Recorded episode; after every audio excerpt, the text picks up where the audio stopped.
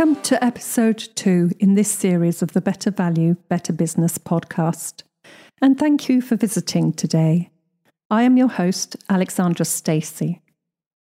This episode is about our thinking processes and includes how we save energy and effort, the associative mind, priming, anchoring, classification, and ego depletion.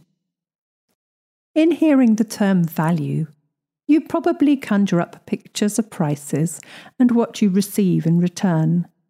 But I am not speaking of value in that hackneyed way, but about value in terms of what is valuable. That first way of thinking about value is how we understand economic behaviour. And the second way to speak of what is valuable is about actual human behaviour. They are different and so, in order to understand your human stakeholders, we need to find out what their actual human behavior is. So, I'll just explain this term stakeholders. And this is a term used for all your organization's members, staff, contractors, suppliers, shareholders, and any other influencers. influencers. It can also include the society in which you operate. So, I will need to touch on some of the differences between predicted economic behaviour and actual human behaviour. Let's crack on. Here is a good example. In a wine shop which sold a variety of wines from around the world, the manager noticed a strange phenomenon. He tended to play music in the shop through the shop sound system and had a large playlist of music from around the world. But something strange happened. He observed that when French music was played, that there was a higher proportion of French wine sold than at the times when German music was played. And when German music was played, there was a higher volume of German wine sold. We have all been in shops ourselves when there is music playing and never dreamt it influenced our purchases. I don't believe that those wine customers were consciously thinking, Aha, I hear Debussy and Edith Piaf, and so I shall choose a French wine. But they still responded by purchasing that country's wine. And this is termed a priming effect. Did you hear the introductory music? How did it make you feel? Did your ears prick up and make you feel intellectually stimulated? Or perhaps you perked a bit more upright in your walk or seat? What did it make you think of? What did you associate with it? Here it is again.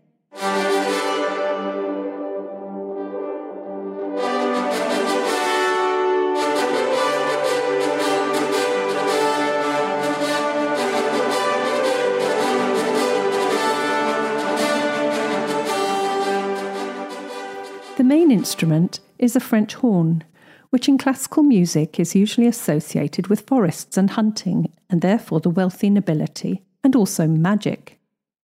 This traditional association, going back hundreds of years, is still being used by film composers in just these contexts. You can see this if you cast your mind back to some famous films. Uh, for instance, the prologue of Lord of the Rings and the theme for Rohan. It isn't that I am going to talk about magic or hunting, but the sound of French horns is associated with high value, which I am going to speak about plus brass instruments are the colour of gold. So I am appealing to your associative mind to prime you to value this podcast more highly by using a French horn for the theme music. So, just why is the mind associative?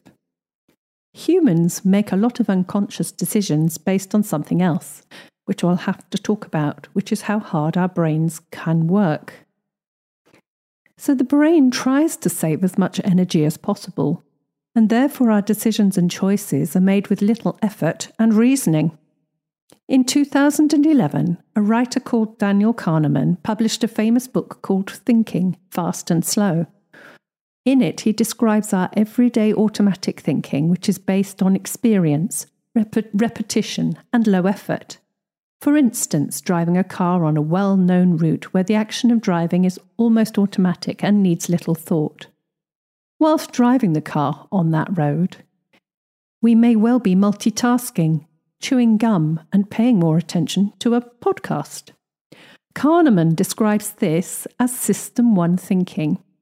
It is quick, easy, and intuitful. But when we have to make a real effort to work something new out or abstract thinking, then we are using System 2 and it can be hard and effortful. Let me test you now. A book and a pencil cost £1 and 10 pence. The book costs £1 more than the pencil. So, what is the price of the pencil? So, I'll just ramble on here while you work that out and give you a few seconds of silence.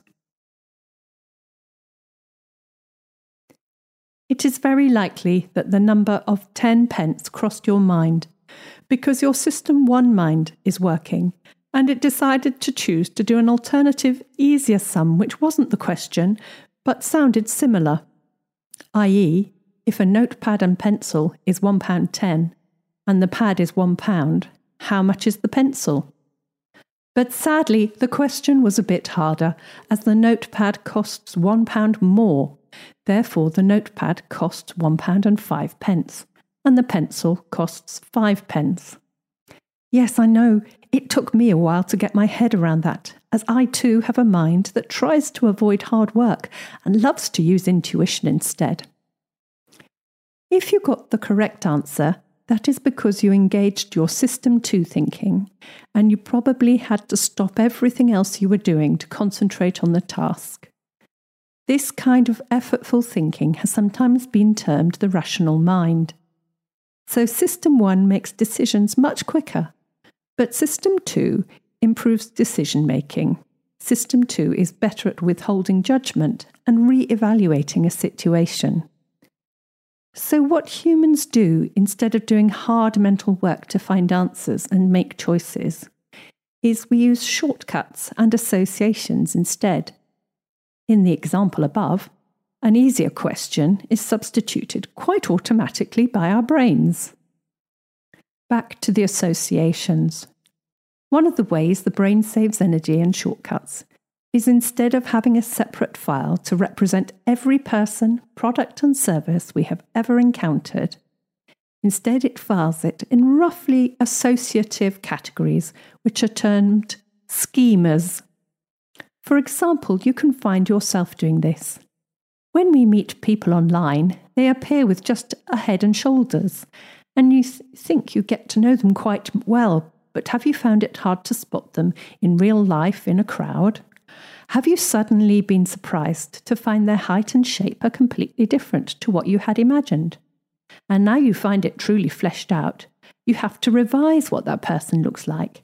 And you put them in a schema of taller than me people or shorter than me people, because we measure people relatively, not by actual measurements.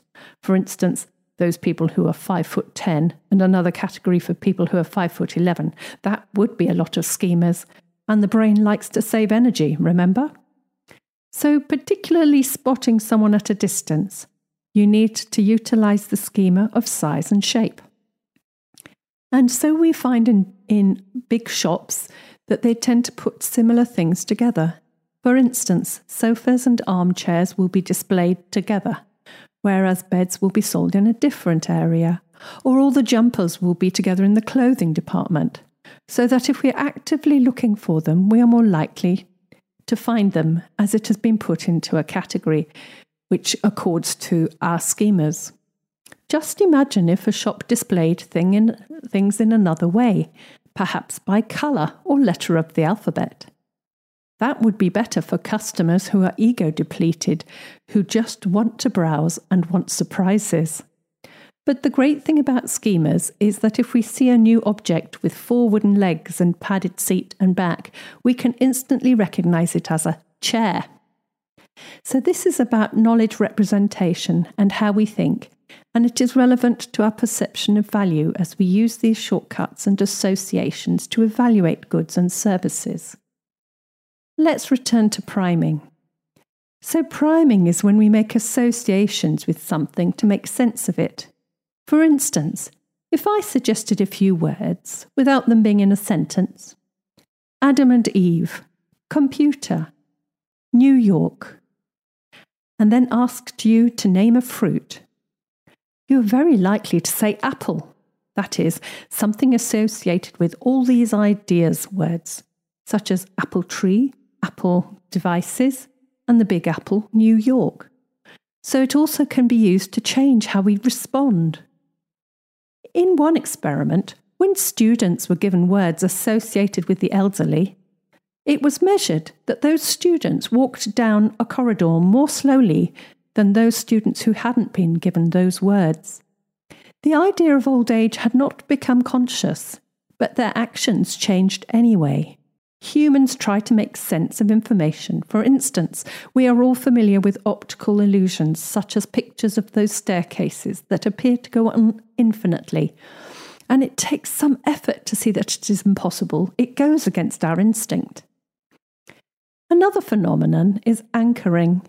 Because as humans, we jump to conclusions easily and don't want to do the hard work. We will find it very difficult to evaluate price and value. An example would be at an auction when you are suggested a guide price. Generally, one is tempted to put in bids around that price and higher, or if you are asked to make a donation and you can see that a £20 note has already been put in. People tend to make higher donations than if just a small coin had been put in. This is because either we have no other way of working out how much we should pay, or we are feeling lazy. I mentioned ego depleted customers, so let's just talk about that. A lot of circumstances need self control to keep at a task that is effortful or out of your comfort zone.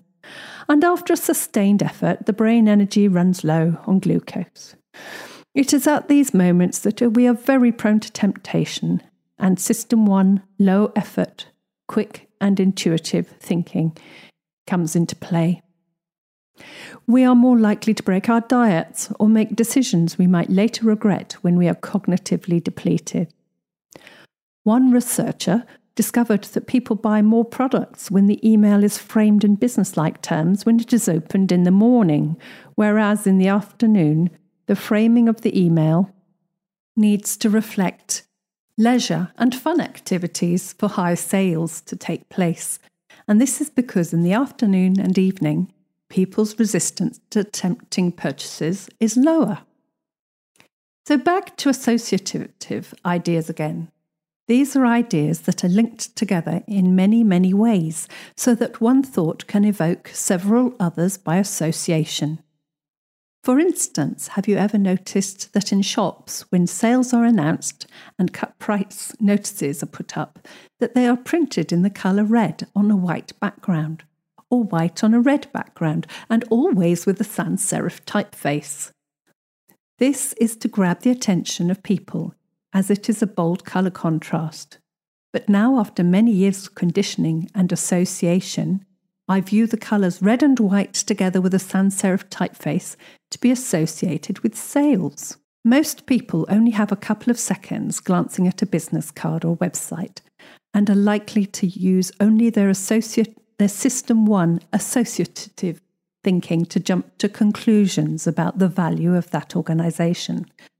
Therefore, I avoid the conjunction of these colours and typeface together in my own branding, as I consider my offering to be very high value and worth every penny. Graphic designers are often specialists in this language of colour and font associations. Another insight in Kahneman's book is that if something is cognitively easy to absorb, it is more likely to be believed. For instance, a statement in bold type or text in bright blue or red is considered easiest, which is, I guess, why red and white have been used for sales and cut price offers. Also, prose text is more easily absorbed if it is in a rhythm or rhymes. This technique is used in advertising and in taglines, for instance, for mash gets smash, beans means Heinz, with the addition of a little tune, as our brains seem to remember music. So far, how can you use the knowledge you have gained? You can think about how you can prime your stakeholders, present information cleanly, watch out for how you present your stakeholders with choices, Think about the associations people have with your brand. Represent your products and services in schemas or some more random way if you think your ideal stakeholder is an ego depleted browser. And that rhyming prose could be useful in educational settings. I'm coming to an end of this episode and hope you have enjoyed it and found it useful.